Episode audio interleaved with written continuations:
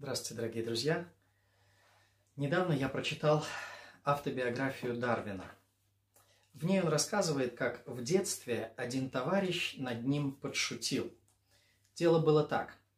Однажды молодой Чарльз Дарвин увидел, как его друг по имени Гарнет зашел в кондитерскую лавку и взял там что-то. Причем этот товар ему отдали без денег. Дарвин был удивлен. «Как это у тебя получилось?» Товарищ сказал ему, «Разве ты не знаешь, мой дядя оставил городу крупную сумму денег на том условии, чтобы каждый лавочник отдавал любой товар бесплатно тому, кто придет в его старой шляпе и повернет ее вот так. Это служит условным сигналом. На самом деле Гарнет просто знал этого лавочника, и тот доверял ему, поэтому давал ему товары в кредит. Затем Гарнет взял Дарвина с собой внутрь другой лавки, владелец которой тоже доверял ему. Он проделал трюк со шляпой и снова получил товар бесплатно. После этого он предложил Дарвину воспользоваться его шляпой, чтобы взять себе каких-нибудь сладостей в магазине. Маленький Чарльз с радостью согласился. Он вошел в магазин сладостей. В автобиографии он пишет, что на всю жизнь запомнил местоположение того магазина. Так вот, он зашел туда в шляпе Гарнета, набрал себе всяких вкусностей, повернул шляпу положенным образом и направился к выходу, не заплатив. Однако хозяин магазина с таким криком ринулся за ним, что Чарльз, побросав все свои пирожки, бросился на утек. Как же он был обескуражен – когда на улице его встретил смех его друга Гарнета, его ложного друга Гарнета. Он был жестоко обманут. Эта история показывает, что обман гнездится в сердце человека с юного возраста. О том, что наша природа поражена грехом, говорит наш следующий текст из послания к римлянам. Мы сегодня будем читать из 3 главы с 9 по 20 стихи. Откройте, приготовьте, пожалуйста, свои Библии. Римлянам 3 глава, мы будем читать с 9 стиха. Пока вы открываете, напомню, что до этого мы уже увидели в первой главе Божий суд над язычниками, которые не знали об истинном Боге. Во второй главе мы увидели Божий суд над евреями, которые знали об истинном Боге. В начале третьей главы мы словно бы побывали на судебных прениях, где Павел, как Божий прокурор, отвечает на контраргументы защиты. И теперь мы прочитаем с 9 по 20 стихи 3 главы, где мы придем к судебному вердикту. Давайте прочитаем этот текст. Итак, что же? Имеем ли мы преимущество? Нисколько. Ибо мы уже доказали, что как иудеи, так и еллины все под грехом. Как написано, нет праведного ни одного, нет разумевающего, никто не ищет Бога. Все совратились с пути, до одного негодны. Нет делающего добро, нет ни одного. Гортань их – открытый гроб. Языком своим обманывают. Яд аспидов на губах их. Уста их полны злословия и горечи. Ноги их быстры на пролитие крови. Разрушение и пагуба на путях их. Они не знают пути мира. Нет страха Божия перед глазами их. Но мы знаем, что закон, если что говорит, говорит к состоящим под законом, так что заграждаются всякие уста, и весь мир становится виновен пред Богом, потому что делами закона не оправдается перед ним никакая плоть, ибо законом познается грех. Обратите внимание на все эти выражения вот в этих стихах. В девятом стихе. Как иудеи, так и еллины все. Десятый стих. Ни одного. Одиннадцатый стих. Нет. Никто. Двенадцатый стих. Все. До одного. Нет. Ни одного. В 19 стихе «всякие уста, весь мир», 20 стих «никакая плоть». Вот весь этот отрывок объединяется вот этими выражениями все, каждый, никто, нет. Таким образом, этот отрывок показывает, что все люди, независимо от их национальности или религии, находятся под грехом и не могут спастись путем исполнения закона. Это ключевая мысль вот этого отрывка. Здесь мы увидим, во-первых, общий диагноз человека, во-вторых, общее состояние всех людей, и в-третьих, общий рецепт для всего человечества. Итак, общий диагноз, общее состояние и общий рецепт. Давайте посмотрим сначала на общий диагноз, 9 стих. Итак, что же, имеем ли мы преимущество? Нисколько. Ибо мы уже доказали, что как иудеи, так и еллины все под грехом. Наверное, вам сразу же бросилось внимание, бросилось в глаза, извиняюсь, несоответствие с началом третьей главы. В первом-втором стихах этой главы было сказано, какое преимущество быть иудеем или какая польза от обрезания – и второй стих – великое преимущество во всех отношениях. А в девятом стихе мы читаем «Итак, что же, имеем ли мы преимущество? Нисколько». На первый взгляд может показаться, что Павел сначала говорит, что у иудеев великое преимущество, а потом, что у них нет никакого преимущества. Может показаться, что Павел сам себе противоречит. Как это понимать? На самом деле здесь, конечно же, нет никакого противоречия. Дело в том, что в греческом оригинале в этих стихах использованы разные слова. В первом стихе, когда Павел говорит «какое преимущество», используется существительное то перессон по-гречески преизбыток, то есть преимущество в количественном плане. А в девятом стихе используется глагол про эхомета – превосходить, быть впереди других, то есть иметь качественное преимущество. В первом стихе преизбыток, то есть количественное преимущество. В девятом стихе быть впереди, превосходить других, то есть иметь качественное преимущество. Видите, здесь разные вещи, о разных вещах апостол Павел говорит. Если в первом-втором стихах утверждалось, что иудеи имеют больше духовных привилегий, больше благословений, чем другие люди, другие народы. Почему? Потому что им было дано Слово Божье. То в девятом стихе говорится, что перед лицом божественного суда они не имеют никакого превосходства над остальными народами. Можно сказать так, иудеи имеют больше духовных благословений, чем другие люди.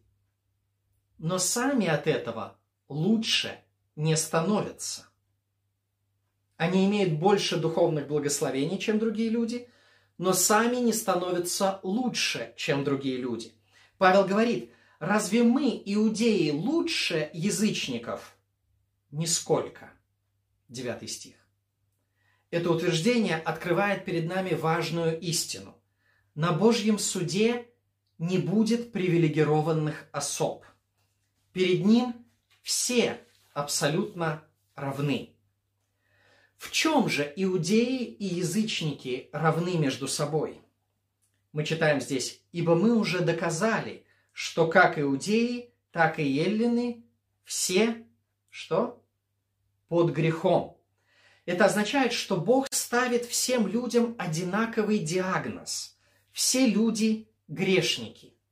И язычники, которые не знают об истинном Боге и поклоняются творению вместо Творца – и иудеи, которые знают об истинном Боге, читают Его откровения и совершают обряды в честь истинного Бога, и те, и другие в любом случае все находятся под грехом. Это общий диагноз для всего человечества. Все под грехом. Дорогие друзья, это наш с вами общий диагноз. Кем бы вы ни были, преступник вы или порядочный человек? Атеист вы или религиозный человек? Равнодушный к религии или интересующийся? Вы являетесь грешником. Многие люди думают, что они более-менее хорошие и не понимают, что они похожи на кота, который сидит и делает вид, что ничего не трогал, ни в чем не виноват, ни к чему не прикасался, а у самого вся морда в сметане. Видели таких котов? Единственный, кто не знает и не замечает этого, это он сам. Он думает, что и никто не видит и не знает.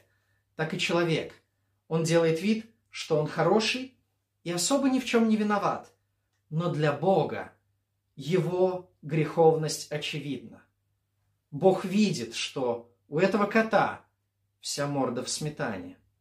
Бог прекрасно видит, что каждый из нас под грехом, и Бог ставит всему человечеству вот этот диагноз. Все, иудеи и елены, и знающие Бога, и не знающие, и религиозные, и нерелигиозные, и иудеи-язычники, все под грехом. Однако в связи с этим возникает такой вопрос. Насколько страшна наша болезнь?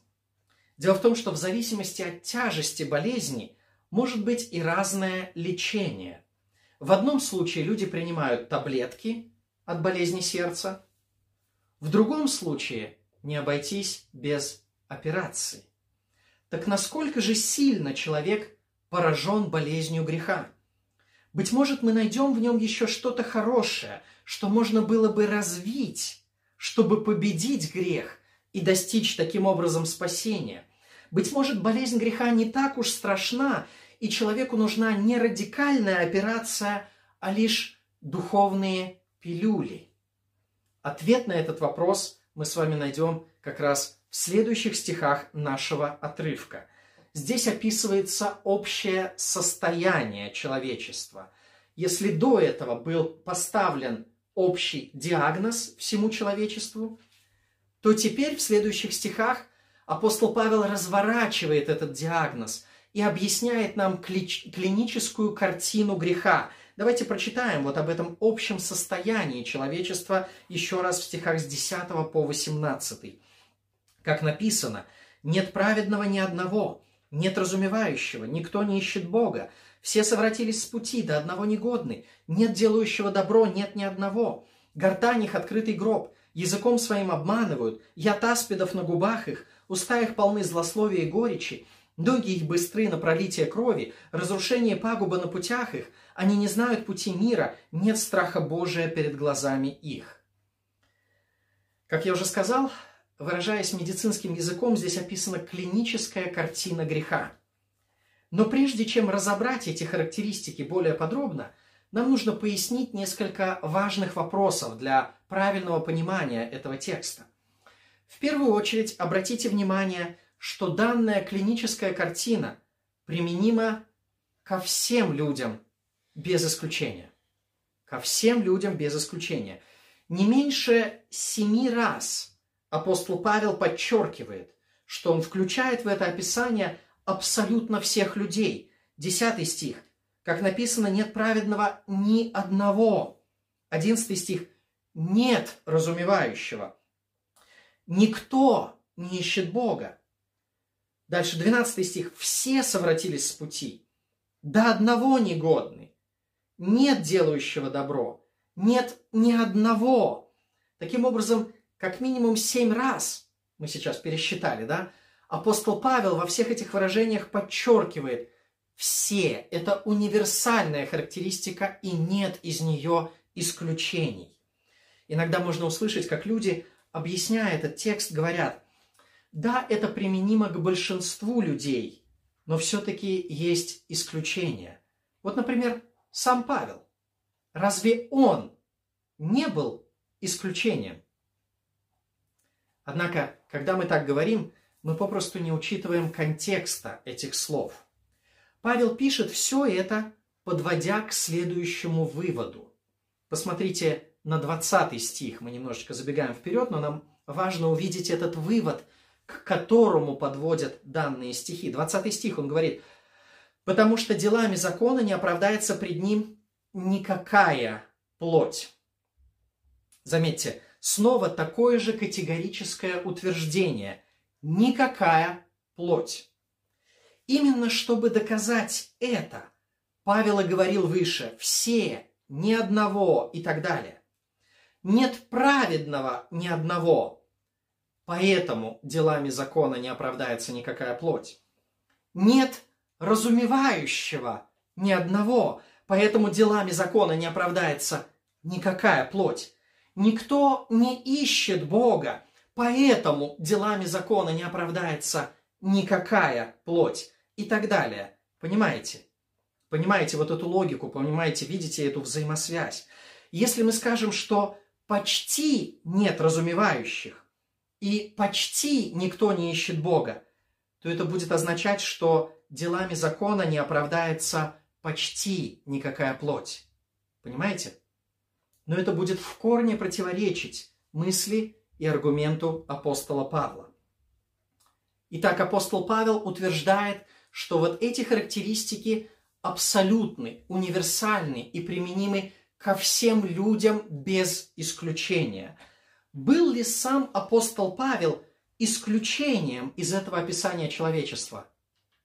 На самом деле нет.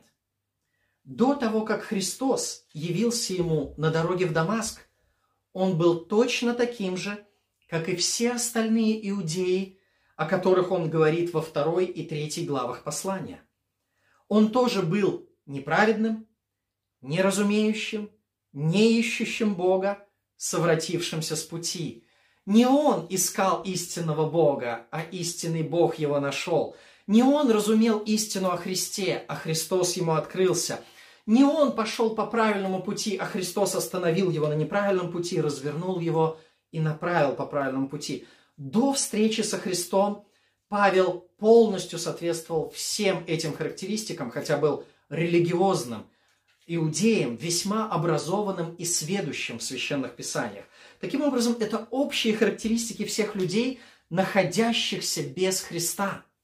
Это очень важное уточнение – это общие характеристики всех людей, находящихся без Христа, всех людей до момента духовного возрождения. Вот когда Бог совершает духовное возрождение и берет духовного мертвеца и делает его духовно живым, тогда эти характеристики уже не применимы к этому человеку, потому что он ожил, был мертв и ожил, пропадал и нашелся. Но до момента духовного возрождения любой человек, религиозный и нерелигиозный, иудей и язычник, читающий Писание и не читающий Писание, до момента духовного возрождения каждый человек находится вот в этой общей категории, и у него, у всех людей одинаковая клиническая картина греха.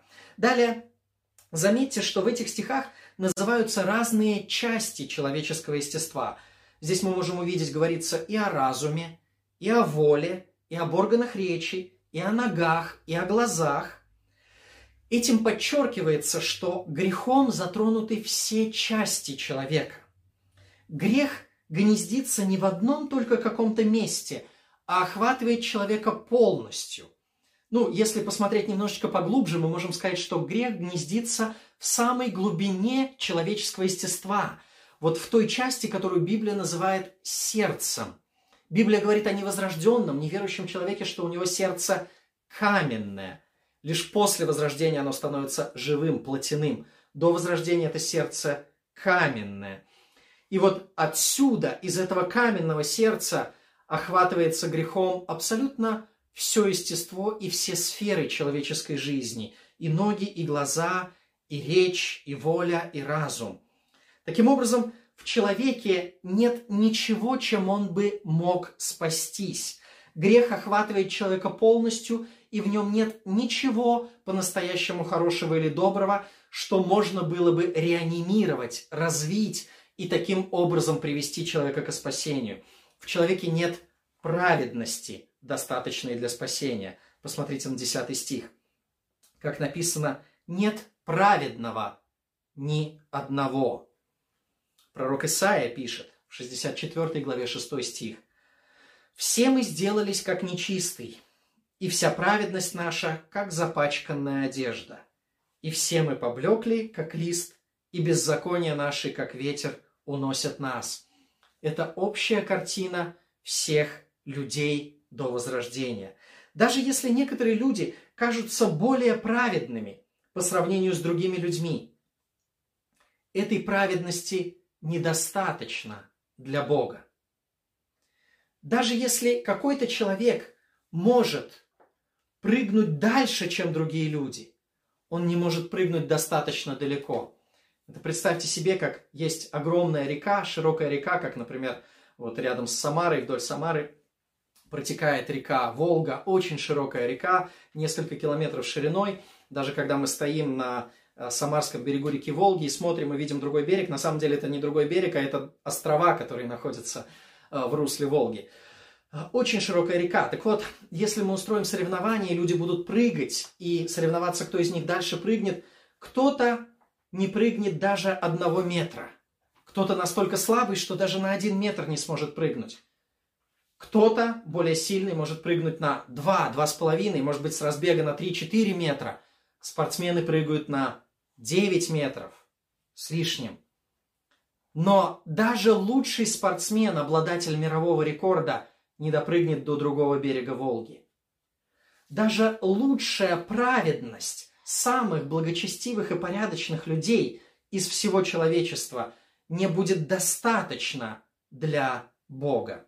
Христос говорил в Нагорной проповеди, Матфея 5 глава 20 стих, «Ибо говорю вам, если праведность ваша не превзойдет праведности книжников и фарисеев, то вы не войдете в Царство Небесное». Некоторые люди воспринимают эти слова слишком легко, слишком поверхностно, поскольку в церквах о книжниках и фарисеях говорится обычно негативно, да, вот, э, книжники и фарисеи – это плохие люди, мы все знаем это, да, когда мы слушаем в церквях какие-то проповеди на эту тему. А, и мы думаем, ну, что такое, праведность наша не превзойдет книжников и фарисеев. Да, да любой человек, э, любой христианин легко вот прям раз, или даже просто порядочный человек раз и превзошел по праведности книжников и фарисеев. Кто так говорит, просто не понимает, о чем говорит. На самом деле книжники и фарисеи были самыми праведными людьми израильского общества. В отличие, например, от тех же саддукеев, которые готовы были покрывать грех и заниматься политикой в храме. Для них храм был бизнесом. Вот в отличие от них, книжники и фарисеи были очень строги в отношении нравственных принципов, в отношении соблюдения закона. Христос говорит, что они даже давали десятину не только с крупных каких-то произведений земли, но даже с мелких трав, мяты, аниса и тмина. То есть они старались быть скрупулезны в деталях исполнения закона. И вдруг Христос говорит евреям первого века, если праведность ваша не превзойдет праведности книжников и фарисеев, то вы не войдете в Царство Небесное. И это было шоком для тогдашней аудитории, потому что они считали, что книжники и фарисеи – это самые праведные люди религиозного общества. И оказывается, что даже их праведность недостаточна для Царства Христова. Не может войти в Царство Небесное человек, который будет настолько праведен, насколько лучшие люди религиозного сообщества. В Матфея 5 главе 48 стихе, дальше в Нагорной проповеди Христос, подводя итог, он несколько примеров приводит, да, почему, в чем должна праведность наша превзойти праведность книжников и фарисеев. И он говорит, например, что речь идет не только о том, чтобы не убить никого буквально, да, там, ножом зарезав, но он говорит, что даже нельзя гневаться на брата своего напрасно. Нельзя не только совершить э, физический акт прелюбодеяния, но нельзя даже смотреть на женщину с вожделением. И вот когда он приводит несколько таких примеров, после этого в конце 5 главы, 48 стих, он говорит, «Итак, будьте совершенны, как совершен кто? Отец ваш небесный». То есть Бог. Для того, чтобы праведностью своею заслужить спасение или праведностью своей удостоиться того, чтобы быть на небесах, нужно быть совершенным, как совершен Бог. Кто может это? Это невозможно. Итак, в человеке нет праведности, достаточной для спасения. Дальше в человеке нет разума, достаточного для спасения. Посмотрите на начало 11 стиха. Нет разумевающего. То есть никто не имеет достаточного духовного понимания, достаточной духовной проницательности, чтобы постичь Бога, постичь путь спасения и вот разумом своим настолько все понять, чтобы правильный выбор сделать и прийти к спасению. Нет разумевающего, никто не понимает истины в достаточной мере. 1 Коринфянам 2 глава 14 стих. 1 Коринфянам 2.14. Душевный человек, то есть невозрожденный, не имеющий Духа Божия, не принимает того, что от Духа Божия, потому что он почитает это безумием. Для невозрожденного человека то, что для Бога это прямая, абсолютная, непоколебимая истина, для невозрожденного человека это безумие. Он почитает это безумием и не может разуметь, потому что об этом надобно судить духовно. Не может разуметь не в том смысле, что невозрожденный человек или неверующий человек не способен интеллектуально осмыслить Евангелие. Нет, есть очень много невозрожденных, неверующих людей, которые способны очень правильно, интеллектуально рассуждать о Евангелии. Это даже не вопрос. Здесь говорится не просто о способности интеллектуально рассуждать. Здесь говорится о способности разумом принять. Неверующий человек может правильно по полочкам разложить истины Евангелия, но для него это Евангелие остается чужим. Потому что он, как мы прочитали в 1 Коринфянам 2.14, почитает это чем? Безумием. Это не соответствует его пониманию, об этом надо судить духовно, а у него духовного взгляда нет. В Ефесянам 4.18 говорится, что невозрожденные люди помрачены в разуме. То есть в разуме у них тьма, отчуждены от жизни Божией. Почему они не имеют в себе жизни Божией? По причине их невежества и ожесточения сердца, их говорит Павел Ефесянам 4.18. Почему человек неверующий не может приобрести Божью жизнь внутрь себя? По причине невежества и ожесточения сердца их. Его сердце каменное, и он невежествен, он не знает истины, он помрачен в разуме. Итак, в человеке нет разума, достаточного для спасения. Далее в человеке нет воли, достаточной для спасения. В продолжении 11 стиха мы читаем «Никто не ищет Бога». Искание Бога – это характеристика воли, это то, показывает, к чему направлены желания или устремления человека. Если кто-то ищет Бога, то это потому, что Господь его уже взыскал, и пробудил его хотя бы в какой-то мере для духовного поиска. Если только Бог не начал свою работу в сердце человека, то человек остается не ищущим Бога. Естественная склонность людей – это искать не Бога, а искать того, что угождает себе, своей плоти. Филиппийцам 2 глава 21 стих апостол Павел переживает, что все ищут своего, а не того, что угодно Иисусу Христу. Это даже верующих часто характеризует, как филиппийцам здесь больше говорится все-таки о верующих, о церкви. А, даже среди церкви все ищут своего, а не того, что угодно Иисусу Христу, тем более неверующий, невозрожденный человек не способен искать Бога, а ищет только своего, а не того, что угодно Иисусу Христу. Итак, в неверующем человеке нет воли, достаточной для спасения. Никто не ищет Бога по-настоящему. Если мы видим, что человек действительно по-настоящему ищет Бога, то это возможно лишь в том случае, если Бог уже взыскал его и начал свою работу в нем. Если без Бога мы берем, без Божьего действия, вот она характеристика. Никто не ищет Бога. Далее в человеке нет послушания, достаточного для спасения. Посмотрите на 12 стих. «Все совратились с пути, до одного негодны». Все до одного совратились с пути, это значит свернули с прямого пути, ушли на ложные и кривые пути. Это характеризует непослушание. Ходить прямым путем – это значит идти путем послушания Богу. Но они совратились с пути, значит, они не послушны Богу, а идут какими-то ложными кривыми путями. Почему? Потому что ищут своего, опять же – до одного негодный мы здесь прочитали. Вот это слово негодный, как в греческом оригинале в послании здесь, так и в ветхозаветном тексте, из которого апостол Павел цитирует, он цитирует из 13-го э, псалма. Так вот, вот это слово «негодный», оно обозначает в самом буквальном смысле испорченный или протухший. То есть, как взять кусок мяса, и если оставить его на солнце, то через какое-то время он протухнет, он станет испорченным его невозможно будет есть, он будет противным и нездоровым, ядовитым, можно сказать, да. Вот. Также и каждый человек, все до одного негодны, все протухли, все испорчены. Нет в нем ничего хорошего в духовном отношении. Любой человек морально испорченный. А, э, пророк Исаия 53.6 говорит, «Все мы блуждали, как овцы, совратились каждый на свою дорогу». Итак, а, характеристика всех людей – это непослушание Богу. Далее, в человеке нет способности творить добро, достаточное для спасения. Конец 12 стиха. «Нет делающего добро, нет ни одного». Очень многие люди говорят о спасении добрыми делами.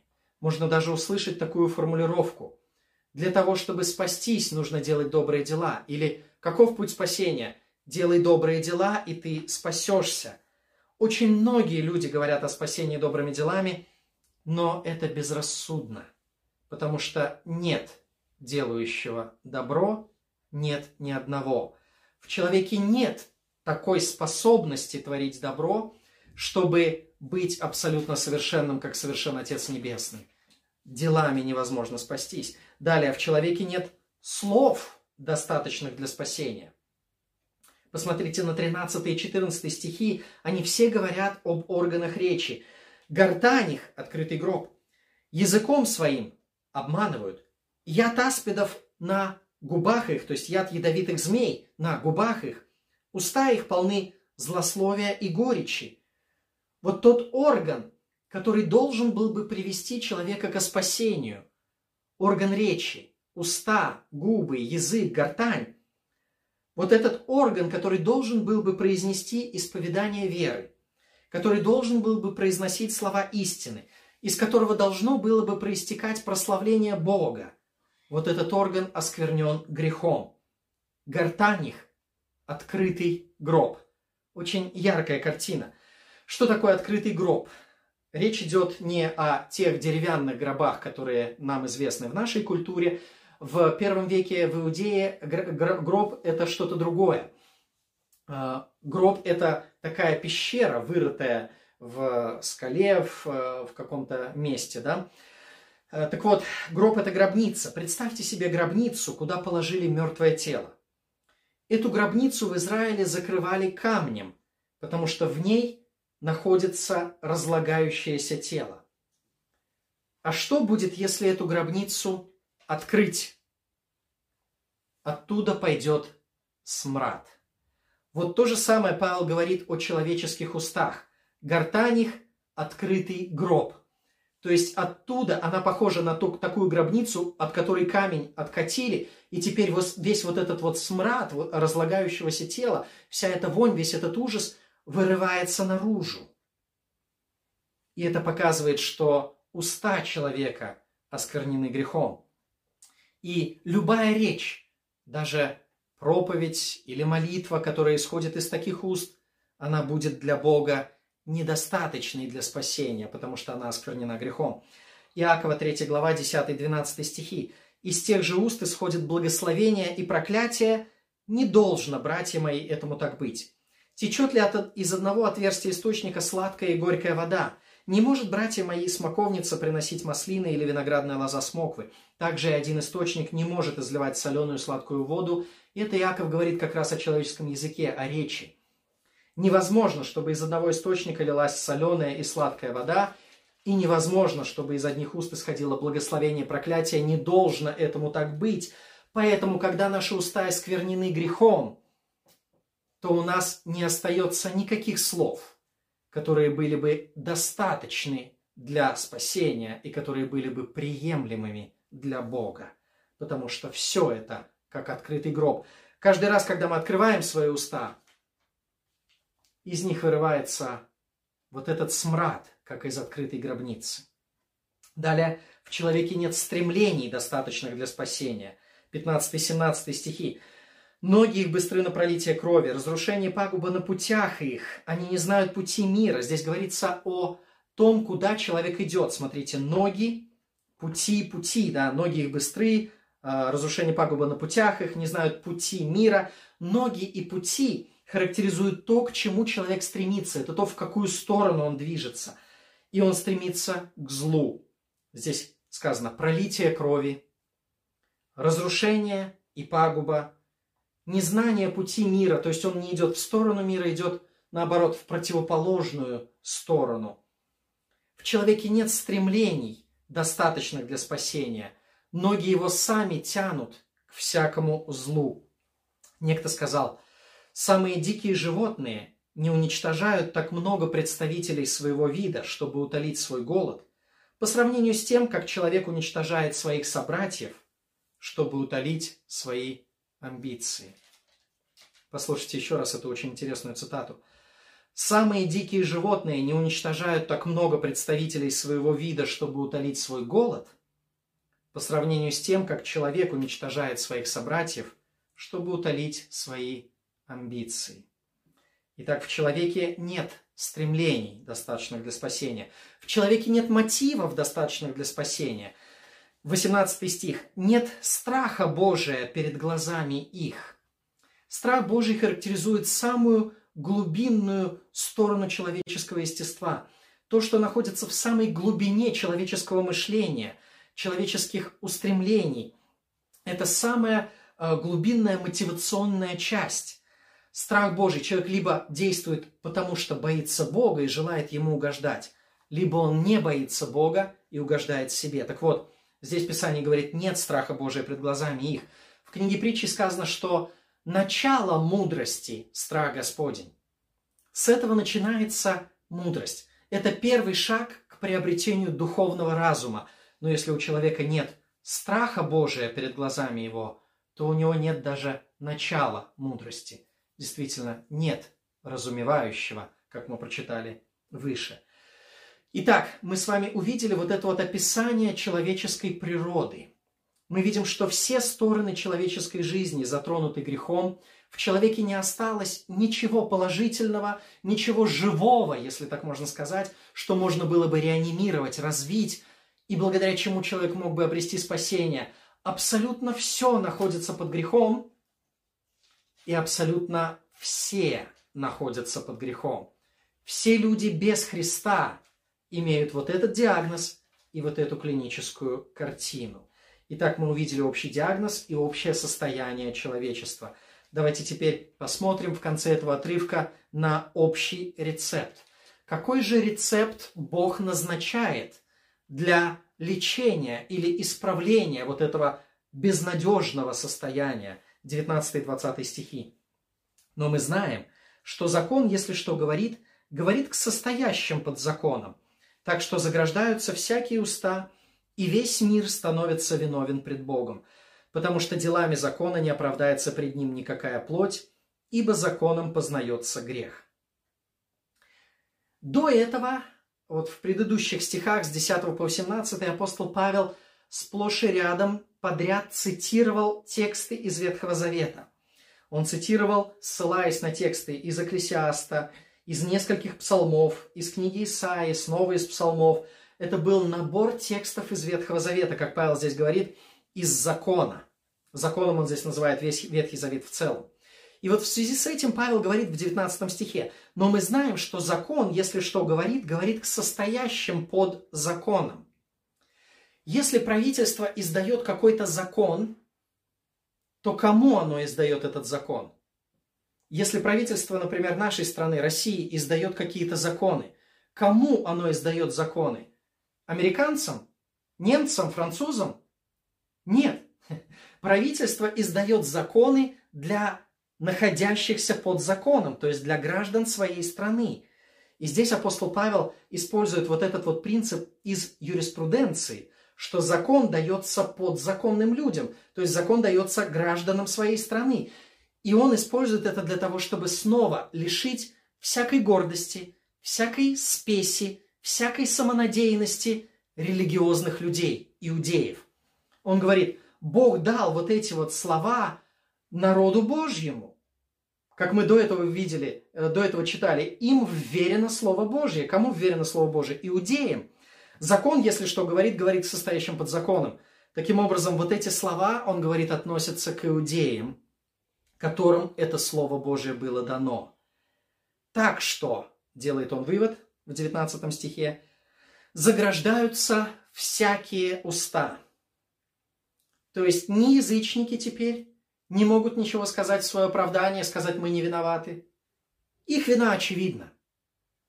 Не религиозные люди, не иудеи не могут ничего сказать в свое оправдание.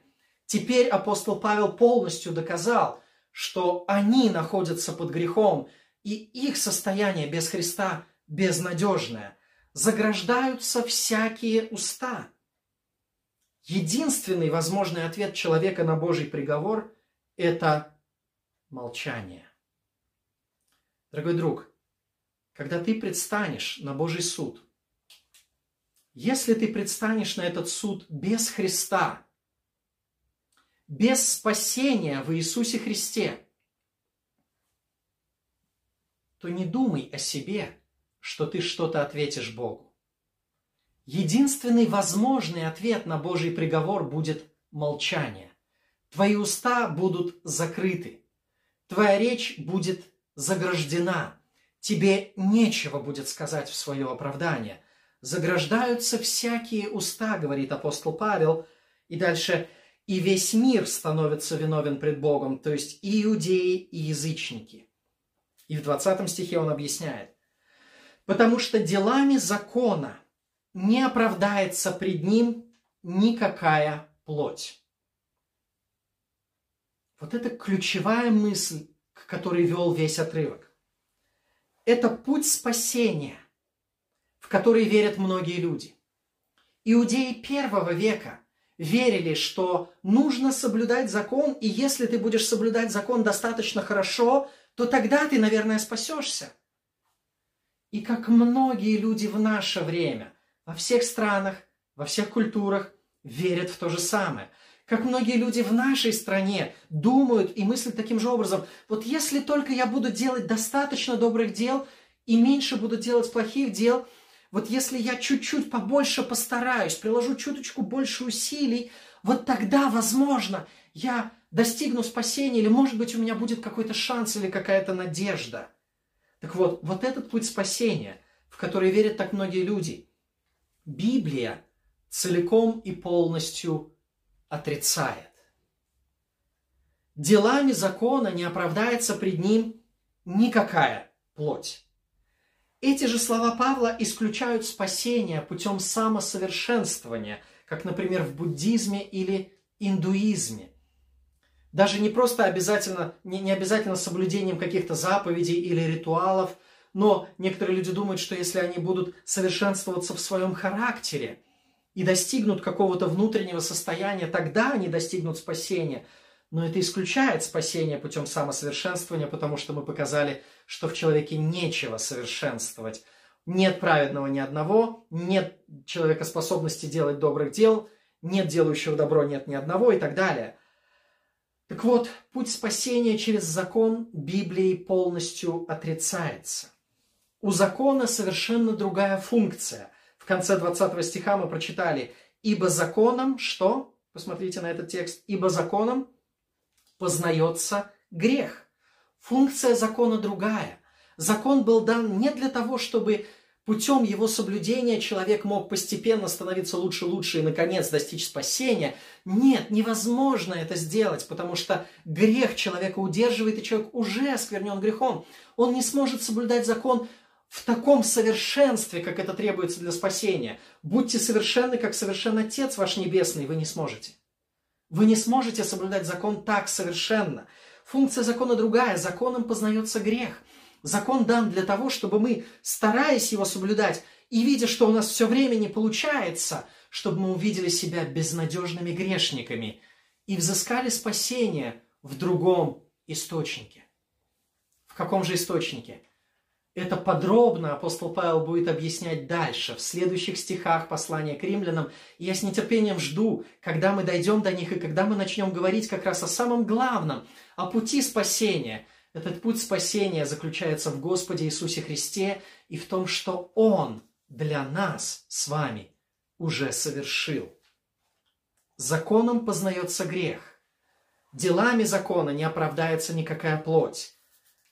Признав себя грешниками по закону Божьему, мы должны прийти к Иисусу Христу искать Его милости, потому что Христос пролил свою кровь за ваши грехи.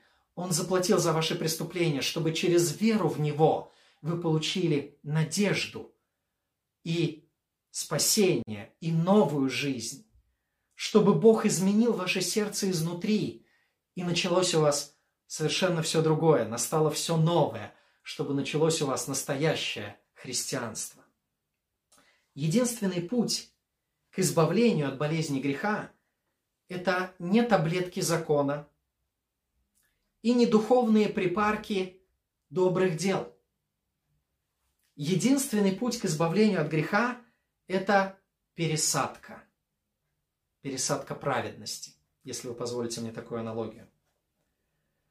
Как мы уже говорили, при одной и той же болезни, если эта болезнь немножечко только э, поражает человека, то можно вылечиться или поддерживать состояние при помощи таблеток. Например, при болезнях сердца, при стенокардии, когда сосуды сердца закупорены и сердцу не хватает крови для, для кровоснабжения. И тогда оно начинает болеть. А, и может наступить инфаркт. Так вот, если вот эта стенокардия, она небольшой степени, то человек может, принимая таблетки, контролировать ее и, в общем-то, нормально функционирует. Это если болезнь слабенькая. Но если болезнь настолько сильно поразила его сердце, что таблетки не помогают, то может понадобиться операция. И если инфаркт уже такой сильный, что сердце само не справится, или еще какие-то там состояния сердца, да, которые делают его уже непригодным, нежизнеспособным, то требуется операция полной замены, пересадка сердца. Так вот, дорогие друзья, Единственный путь к избавлению болезни от греха, как мы увидели, поскольку эта болезнь настолько прогрессировавшая, поскольку она настолько большой стадии, терминальной стадии у человека, то единственный путь к избавлению от болезни греха – это не таблетки закона и не припарки добрых дел, а пересадка праведности. У нас нет своей праведности, достаточной для спасения. Нам требуется пересадить эту праведность от Иисуса Христа. Как писал Павел – в послании к филиппийцам 3 главе 9 стихе. «И найтись в нем не со своей праведностью, которая от закона, но с тою, которая через веру во Христа, с праведностью от Бога по вере». Вот она, пересадка праведности. Вам не помогут таблетки, чтобы чуть-чуть улучшить вашу праведность. Вам нужна полностью смена праведности, пересадка праведности от другого, от Иисуса Христа – чтобы, как апостол Павел, вы могли найтись в нем, в Иисусе Христе, не со своей праведностью, которая от закона, потому что она мертва, но с тою, которая через веру во Христа, с праведностью от Бога по вере, с Божьей праведностью, пересадка праведности. Одного проповедника позвали побеседовать с заключенными в тюрьме. Сначала он сказал проповедь о Христе для всех заключенных, собранных вместе в большом зале – а потом он стал посещать их по отдельности, каждого в его камере. Когда в самом конце этого процесса он дошел до одной камеры, находившийся там преступник расплакался и начал говорить, «Пастор, вы просто не знаете, какой я плохой человек, как много я совершил преступлений, как много зла в моем сердце». И в ответ услышал, «Вот хорошо, слава Богу, как я рад за тебя!»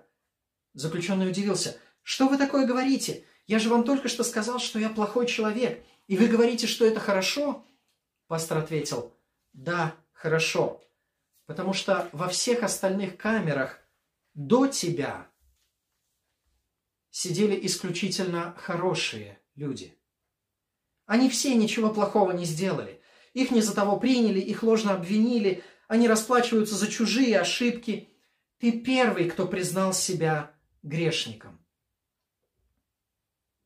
Дорогие друзья, сегодняшний текст Писания учит нас, что настоящее покаяние начинается с того момента, когда мы признаем себя абсолютно никчемными, полностью испорченными грешниками, которых Господь любит не потому, что мы этого заслуживаем, а потому что Господь благ и милостив грешникам.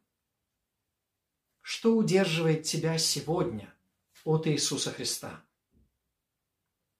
Может быть, это твоя праведность, на которую ты надеешься, но которая в глазах Бога как запачканная одежда.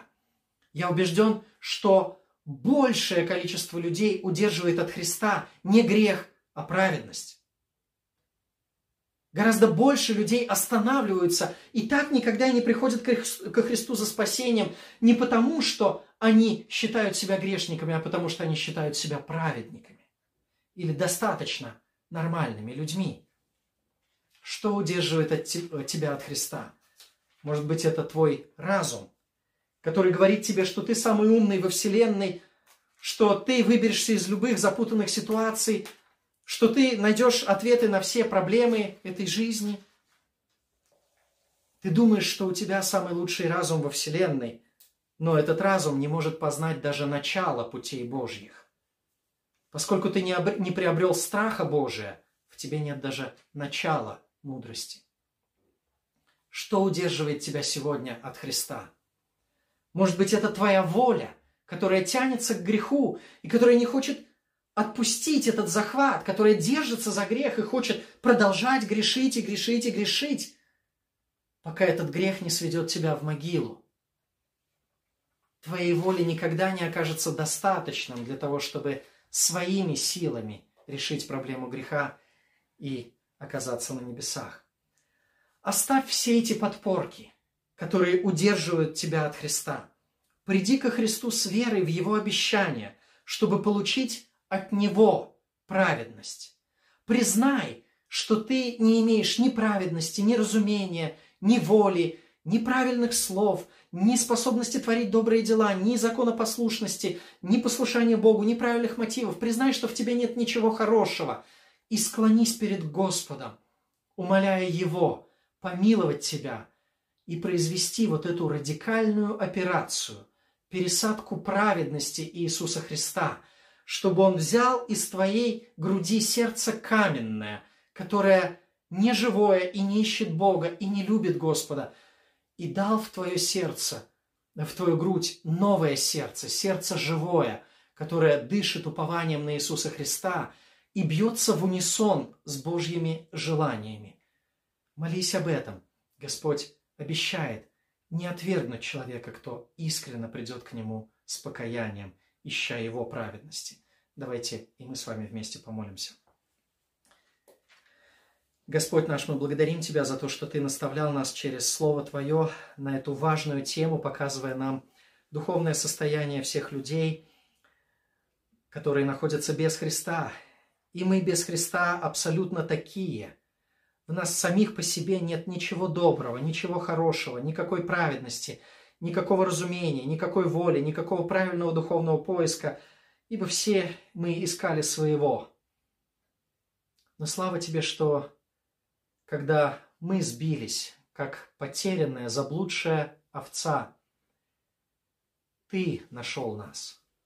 Как добрый пастырь, ты пошел искать свою овечку, и ты дал нам повстречаться с тобою. Слава тебе, что сейчас, слыша твои слова, мы можем сказать, что мы повстречались с истиной, мы слышали слова живого Бога.